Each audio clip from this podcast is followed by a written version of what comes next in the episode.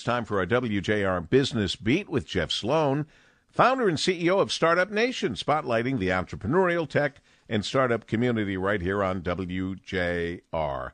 Good morning, Jeff. Good morning, Paul. Well, now that the holiday shopping season is in full swing, if you're a merchant, you want to make the most of this critical shopping season, that's for sure.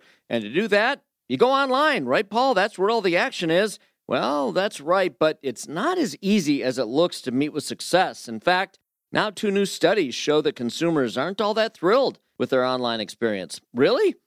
Yes, indeed. In fact, one study done by Optimizely of the consumers polled showed that 49% say their expectations are now not being met by businesses online. A circumstance caused by both online sellers falling short of expectations in some cases, but also as a result of the extremely high standards that U.S. consumers now hold for those online sellers and their shopping experience. Another study, the 2022 Global Consumer Trend Study by Qualtrics XM Institute, provides more detailed insight into this now rising level of consumer dissatisfaction, have found that because the bar has now been raised so high, online sellers better offer broad selection, the best pricing, and a really supreme level of customer service and support.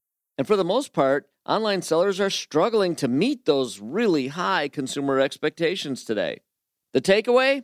Well, don't think that by simply going online, you're going to pick up lots of easy business. In fact, if you go online, you better be prepared to meet an extremely high level of consumer expectation in order to succeed. I'm Jeff Sloan, founder and CEO of StartupNation.com, and that's today's business beat on the great voice of the Great Lakes, WJR. This segment brought to you by Dell Technologies.